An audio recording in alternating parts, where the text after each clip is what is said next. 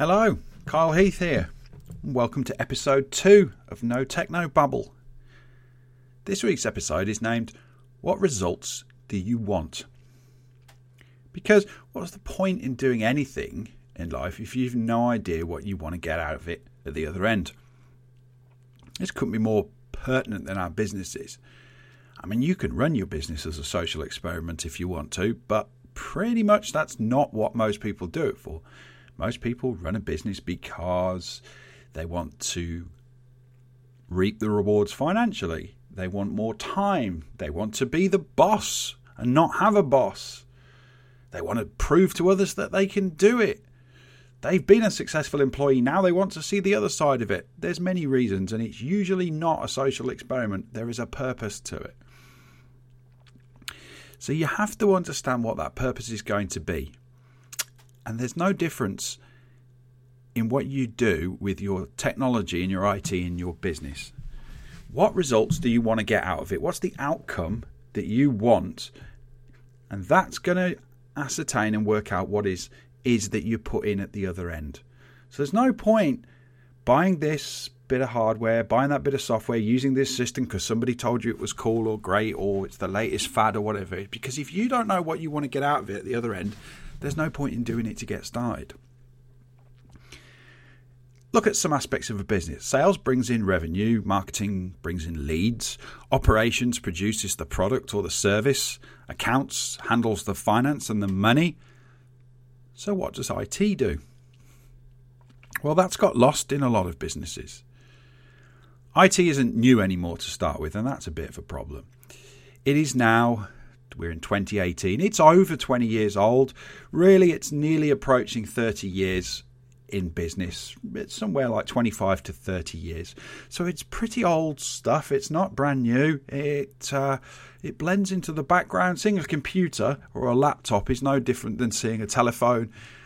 It's not something that you think of as anything particularly special. It's as utilitarian as the lights are in a room.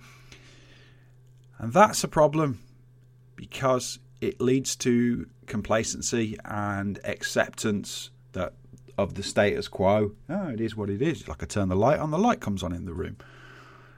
I turn the computer on, the computer works. The computer does what the computer's always done. This is a particular problem if you own the business or you run the business and you're involved in making decisions about investments that you should make in technology. And when somebody may say to you, well, if you did this or you had that and it will cost you this much to do it, you're going to get this out the other end of it. And because IT is so ingrained into the background now, like a utility. It's almost a necessary kind of evil for many people, a cost.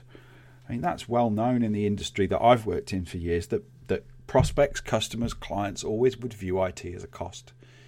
Something that they've got to buy, they have to have because if you haven't got it, you can't do X, Y, Z but there's no real tangible benefit out the other side. It is simply a cost of business. It is a cost of transacting the business, a facility, a utility.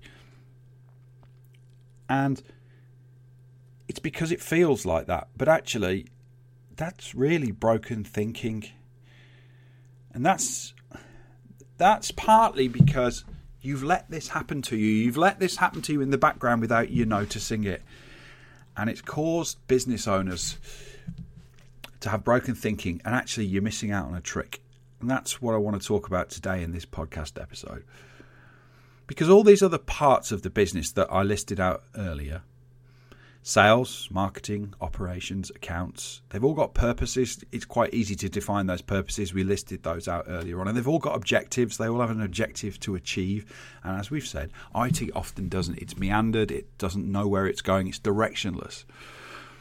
Well, all of the tasks that we've described in the business sections before have aspects of them that are mundane and predictable. They're repetitive. They are where in the past we've leveraged machines we would write a hundred years ago with a pen. Then somebody created the typewriter and we sped that process up. Then the word processor, then the personal computer, and so on and so forth. The fax machine moved paper around, then email came into play, and now we have video calls from our phones. So as technology moves forward and as time progresses, each invention that comes forward is designed to save people time time that they could be better spent doing other things. So, this is really the purpose of what IT is for if we're trying to find out what its purpose is in the business. Its purpose is to relieve people of mundane and predictable repetitive tasks in whichever section of the business, marketing, sales, operations, accounts they should work in. And when you do that, you're going to create time time for your employees to do something different. What is it they're going to do with that time? Well, what is it that the business does best? What is it that humans do best? Well, that at the moment tends to be empathizing with people, understanding problems, asking questions, reacting to situations that require change, being responsive. These are the things that cause customers to stay with you. These are the things that make your customers raging ambassadors of your brand. These are the things that make them come back again and again to you when your people and your employees look after them and uh, give them what they want in a prompt, tidy, clear, easy fashion. And you can do more of that when you've got technology that enables that and enables your people not to be doing the mundane and repetitive tasks. If you view technology, whether it be software or hardware, as simple machines that are there to do the work you don't want you to, your people to do or you to do yourself and spend time on, that's why you'll start to understand why the results matter. That's where you'll start to understand the value of technology and you'll actually able to invest money into it and get something out of the other end and see that you got a return on that money, that it was valuable to you, that you didn't waste that money. Because every task that you shorten and every process that you automate is another step to freeing up your people to do what they do best for your customers and to deliver on that. Everybody knows the way that we work has changed in the last 20 years since the PC was commonly found on the desk in the late 1990s in the office. We remember back in the late 1990s, nobody really had internet. There might have been one machine in the corner of the room that did. That's where you went to get your email and go on the internet in those days. And at that time, many people thought that no one would ever want the internet on every computer at every desk in their company. But of course, things move on, times change, and new applications come out that give things that you didn't think were thought possible. And so, how we work now is massively, massively different to how we worked 20 years ago. But the way that we perceive technology and the way that we value it in businesses, particularly as MDs and CEOs and business owners, hasn't really changed that much in that 20 years. And certainly, one of those things, and I spoke about this in the first episode, that was important to me in my life with my family is that we operate around the clock now as humans. We are constantly involved in information, listening, watching, communicating through social media from the moment we wake up to the moment we go to bed. There really is no downtime except for when we're asleep. And so people want to work around that clock as well. There are people who want to get up at 5 a.m. and do an hour and a half's work before they leave for an office because it's quiet in their house and their children are asleep and they can get the best out of it. There are people that get up at 5 a.m. and want to run and listen to a podcast first to start their day, then go to the office and work. There are people who work best from 8 p.m. until midnight after they've finished the day and they've had an evening meal and the children have gone to bed. This is flexibility that technology brings. Everybody knows you can do it. And if you can't provide it, you're missing out on serving your employees to enable them to be the best that they can because not everybody suits nine to five and everybody knows they don't have to work that way either. So when people say to me, well, how do I retain younger employees or I can't get these millennials to stay with me for any length of time. They just come into the business and then they leave after a short period of time. One of the reasons is these people have grown up on technology all their lives. And to them, it's that's how it is. You can do things whenever you want to do things. And they all have grown up with this results outcome based learning where if they delivered the results that they were meant to give and get, then they were happy with whatever process it took to do it. And make that a little bit simpler. This is a generation of people who, when they're at school, were not focused solely on exams at the end. They were focused on coursework and they could do like coursework in any which way that they wanted to and at any time that they wanted to. So they were understanding that it was the result at the end of things that mattered and the process they used to get it there, whether they wrote it in the library, whether they wrote it at midnight, whether they wrote it at 5 a.m., whether they wrote it on the bus, none of it mattered. It was what they produced at the end, the outcome that was important. So you've got a generation of people who are driven by outcomes and goals, and also who want the freedom to work at any time because technology has enabled them to do so. And you compare that to where most people who are owning businesses or MDs or CEOs of organizations are now, and are of a similar age to me at 44, and are what called Generation Xers. Uh, Generation X for anybody that not too aware is usually thought to be people who were born between about 1966 and 1980 and millennials tend to be born from about 1980 to 1995 and uh, so those are generally the understanding those are the year breakdowns for those. Gen xers didn't have any of this technology when they were at school and growing up. And gen xers were often done by exams rather than coursework. So everything mattered on one small point in time, right at the end. Didn't really have any relevance what you did building up to it. It was all about this point at the end. It was about the moment. It was about being present. And that led us to work in an environment that was about being present. It was about being in front of the desk at nine o'clock and leaving at half past five. These are the ways that Gen Xers grew up in their working career and, and didn't have technology and were driven by being in the present, in the moment, being seen by their boss to be there. And now suddenly they're running things and they can't understand why those people that follow them up don't get any of this. So, what you have to do to get the best out of this as the owner of the business and the person who, who's leading these people is to understand that you need to give people this work life integration and allow them to operate wherever they want to operate at whatever time they want to operate. So that becomes an objective of what you want the business to achieve. This becomes part of your vi- vision and values. You're trying to work out what it is that you want to get out of it. And if one of the things you want to get out of it is that you want to encourage more young people to join your business, you want them to stay longer, and you want them to be more productive and effective employees in the business, then you have to recognize that they've got different agendas to what we've got, and you get this into your values and your vision. Now, Peter Drucker, who was very, very famous management consultant, said that your vision should fit on a t shirt. And I'm down with this too in terms of IT. Your IT strategy should fit on a t shirt too. And for example, now this could be something like, and put the air quotes up, to innovate and constantly strive to improve the experience of our guests. Now, that would work quite well as an IT vision for a hotel or a care home, for example. There's innovation in there, so that means adoption of new technology, finding better ways to do things, constantly strive that means we're not going to be lazy. We're going to be always looking to make things better, working to make things better, improve the experience of our guests, deliver on what the customer wants, give the customer the best experience, the best service, the best product that, that they can possibly have. What do you notice about that statement? To innovate and constantly strive to improve the experience of our guests. It says exactly zero about the nuts and bolts of the technology that are involved and everything about the philosophy of the business. And that's the key.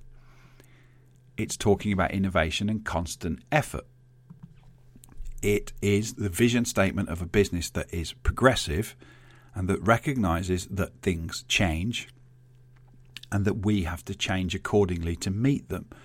Now, the thing with technology that makes this more difficult is technology changes on a faster and faster rate.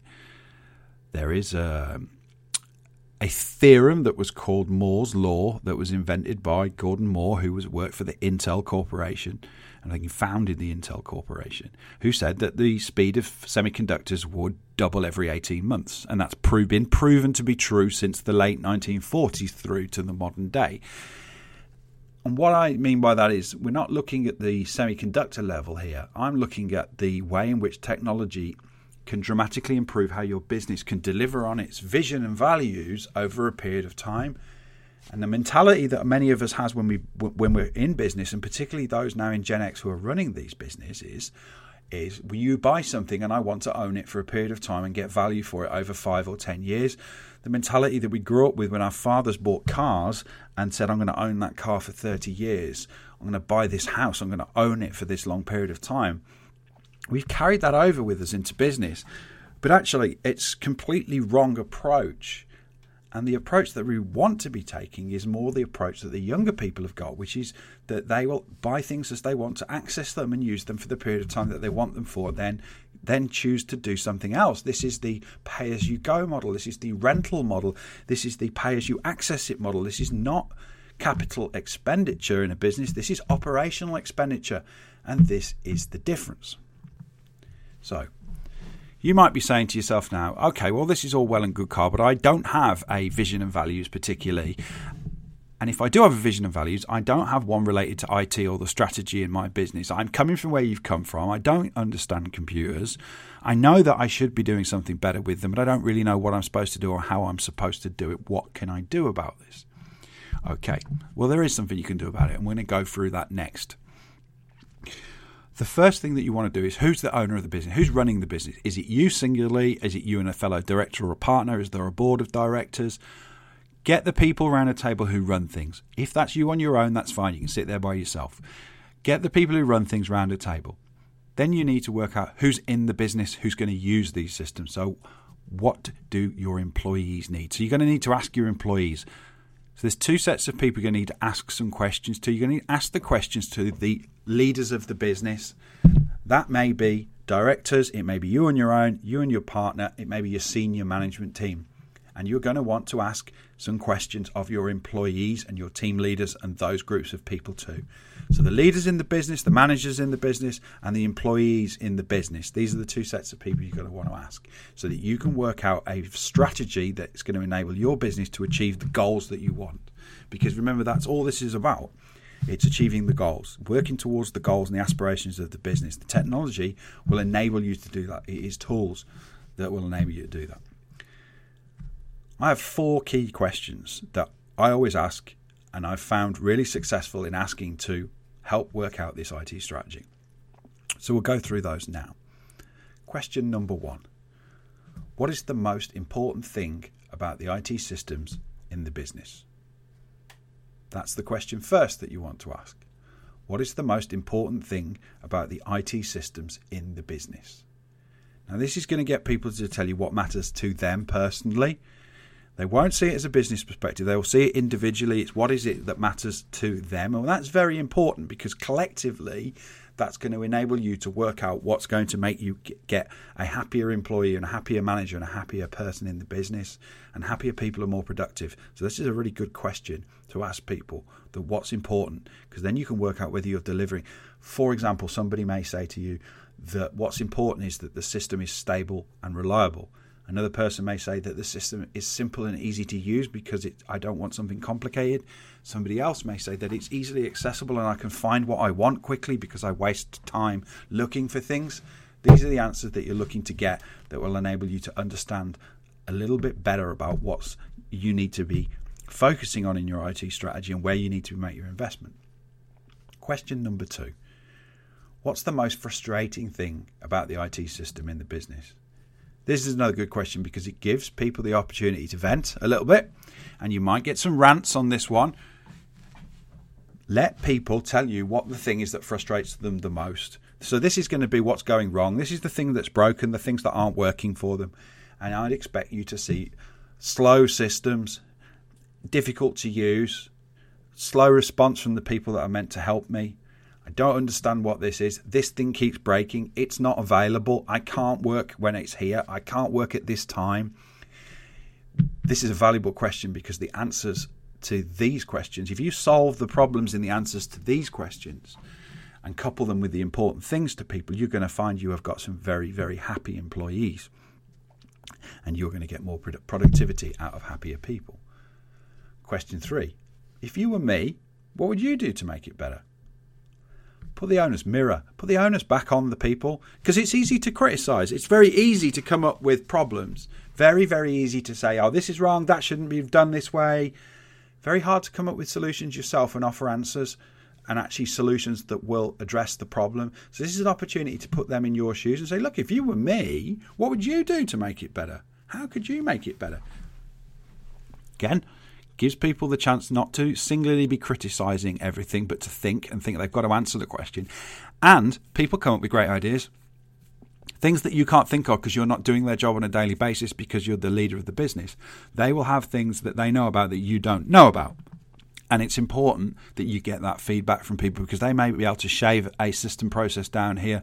They may have a stunningly brilliant idea about something that you didn't think was important in the business and they'll help you solve a problem or avoid a big risk in the business. So it's a great question to put people in the shoes of the boss and ask them if they were you, what would they do? Question four What's the most important outcome of what you do in your job role? Again, now this isn't technical based question if you look at that. You've asked what the most important outcome is of what you do in your job role.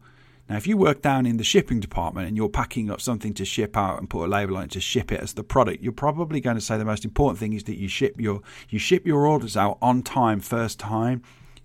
If you're in the manufacturing process and you're a production manager, you may well likely say that you meet the production schedule targets and that your quality is excellent and that you have the minimal amount of returns or quality conformance problems if you're working in accounts and you do the payroll, you might well be said that you pay people on time, you pay them accurately, and you get the tax correct.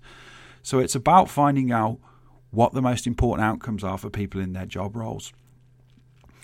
When you know what that is, then you can understand do the systems and services that you've got technically in your business to the technology that you've got, the applications that you use, are they working most favourably to deliver that outcome for that employee or for that set of employees?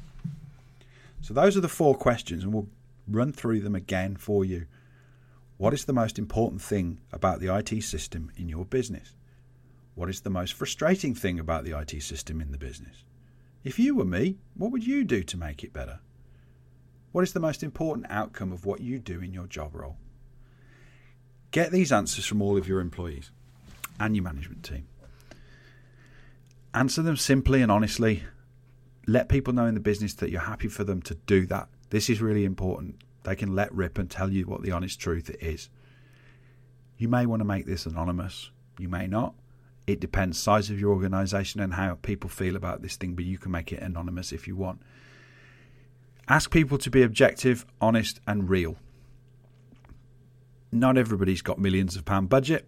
So they can't be coming up with things where we'd buy this and buy that. You're looking for people just to give their honest opinions about where you can improve because this is a starting process. You're not looking for solutions. You're looking for people to share what challenges they've got, what problems they've got, so that you can ask better questions and that will lead you down the path of what you need to do for your solutions. Something that may well come up when you start to go through this is you might have bought a system in the past. You may have bought something even recently and you'll realize when you ask these questions that you bought the wrong system or that you've done something that's not worked. You've implemented it and it's rubbish. It's a lemon if it was a car. It hasn't worked. You've picked a wrong one. What you have to know at this point is something that's called opportunity cost. And opportunity cost is a term that's used for when the cost of not doing something outweighs the cost of doing something. So, for example, let's say you might have bought a server for your business and put it in the corner of the room. You bought it six months ago and it cost you a lot of money. And you've realised that since you've had that new server in your business, really not much has improved. You know, you, you've paid for it, and nothing's really different to what it was before. And then you realise that if you did things slightly differently with your files, you could get multiple other benefits from changing how you work. But one of the things you've got to change is you have to get rid of your server. And the opportunity cost is you decide, no, no, I'm not going to go and do the thing that's better because I've just spent a thousand pounds six months ago on this server and I want to get my money's worth. And this is where you then stop doing what's best for you because you've already invested some money, but it's a, it's a fallacy. It's another term for it is a sunk cost. You've already spent the money; it's gone. You spent the grand. You can't get it back. If you sit on this server and use it for another year, you're not going to get your thousand pound back. And all you're doing is punishing yourself. Sometimes we don't make the right decisions. It happens, you know. That's how it goes. I I've made some bad decisions in my life, and they're for a different podcast. But you know, I'll share. I'm divorced, and did I know when I stood at the altar that I probably shouldn't marry the woman that was next to me? Yeah, I did, but I thought it would be all right. That's for another story. But you know what? You have to accept sometimes you get it wrong. on the other side of that, for any of you if you're concerned about that side of things, I now have a great relationship with a partner and two children, and my ex-wife has a partner and two children too, and is really happy. So you know what? It was right that we got divorced. It was the right thing to do and this is the case here. You might have invested in some technology and you think, I've spent that money and I'm going to get my money's worth.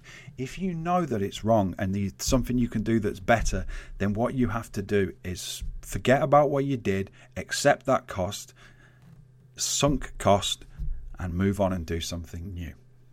And this is where you start to implement change because you're accepting that you are fallible and you can make mistakes and that you can move on and make change. Now, you might be thinking, well, it's all well and good doing these surveys, Carl, but what if nobody bothers to reply? Or, more likely, what if I get a load of things like TripAdvisor when I go look for a holiday in Mallorca for the family, and everything on TripAdvisor says that it's either the worst cockroach ridden hotel in hell, followed by a review from somebody else who says, I went with my two kids last week and it was five star and they had a fabulous time and they loved it. How do you know what the difference is? Are you just going to get both sides of, you know, are you going to get the extremes? So, yeah, yeah, you've got to think about that. And here's what I think about how you will get this information back. If somebody comes back to you with very, very little, they've got nothing really to say at all, or they don't say anything at all, then you've got a good chance you know it's going to hold you back when you try and implement change. And change is the constant of life, as paradoxical as that seems. So when you've got people who are super negative and critical in a survey or don't say anything either, then the chances are those are going to be the people that are going to be most difficult when you try to do something different and new. So that leads you to know who those people are what you'll also get is you may get some people who are given the opportunity when to fill a form in a survey or write this down who are introverted and will put loads and loads of great information down because they're not the kind of people that speak up in front of others. They're not extroverts. They're not going to put their neck on the line verbally in front of others for fear of looking silly. They're just shy, but they will put it down in a survey. Or they will put it down in writing to you if it's private directly to you listen to these people because they can have hidden gems. They can be the hidden gems in your business. They will give you information that you didn't know about, and it's super, super valuable. So, this is why doing these things is so important. This is why getting all this, asking these questions of your people, getting the answers, looking who answers and who doesn't answer, and putting this information together is going to help you to build this IT strategy vision for the business of where you want to get, what the outcome is that you want to have. Remember, when the New Deal happened, which was in the Depression in, in America, FDR, who was the president, famously said, We have nothing to fear but fear itself. And it is fear that stops us from doing pretty much everything in life, even though it's not rational. Fear is an emotional based thing, it's not rational. We fear of change. We will go out of our way to maintain the status quo than to change things. We will most definitely not do anything if we think we're going to lose something rather than what we might gain instead of it. That is our natural place to be, and it holds us back. And if you run a business or you operate a business where you want to lead people, then really you have to overcome the fear. You have to accept that you are going to have to implement change and that some people won't like it. And you've got to lead these people and help these people through that because the only way that you will move forward and progress is to overcome the fear and implement the change and lead people through it. And it's never as bad as you think it's going to be. Nothing ever is in life. It's never as bad as you think it will be when it actually happens or you do it. So, when you go and do this, don't rush it. Don't jump off this podcast and go start implementing the survey straight away. Have a think about what you're going to do. Plan it out Get those questions down. Maybe add another question or two yourself if you want to do so. I really wouldn't go above six questions because then there's too much for people to think about. Keep it simple. Use a tool like Google Forms or SurveyMonkey where you can create the survey online and you can email people the link and they can fill it in online very quickly and they can do it at home and they can do it at work or they can do it wherever. Give them the freedom to fill it in at any time. Make it anonymous, don't make it anonymous. But you can do both of those. Give people time to fill it in. And to make sure that they do, maybe you want to offer a free prize to one of the replies. Something like a meal voucher or something, because that has a lot of relevance to everybody. Everybody can take their spouse out, a friend out, their family out. Pretty much everybody, well, everybody has to eat. And so a meal voucher can be a nice way of doing that. Give them a little reward for doing it. Gives them a bigger reason to get involved than simply the growth of the business because not everybody sees it that way. And do this in the next month. Start planning now. Start thinking about where you want your vision to be for your business plan out your questions on the survey, ask people about what's important to them with the technology in the business, ask them what enables them to achieve the goals that they want in the business, see if those match up to where you want the goals to be in the business, and then you're going to be at a point where you can actually start to look at the nuts and bolts of what technology you're going to buy for the business, invest in for the business, what applications you're going to use but you will have an idea of I want to save time in customer services. I want to increase production by a quarter percent. I want to reduce the time that it takes the accounts to be produced by 50%. You've got yourself some objectives and goals that then you can address, and we will address in later podcasts where we find solutions, services, and hardware that address those. That's it for the end of this podcast. That's the end of podcast two. What results do you want? I hope you found this useful and enjoyable. You can leave comments on our SoundCloud page for this, and I welcome any of that kind of feedback. You can also get in touch with me on Instagram on at that technology guy. That tends to be my favourite place to talk to people because I like photographs and I like the fact you can do direct messages on there. So you can get me on Instagram on at that technology guy, and you can also have a look at what I do in the business on kimberley.com. Look forward to speaking to you next week on the next episode of No Techno Babble. Cheers.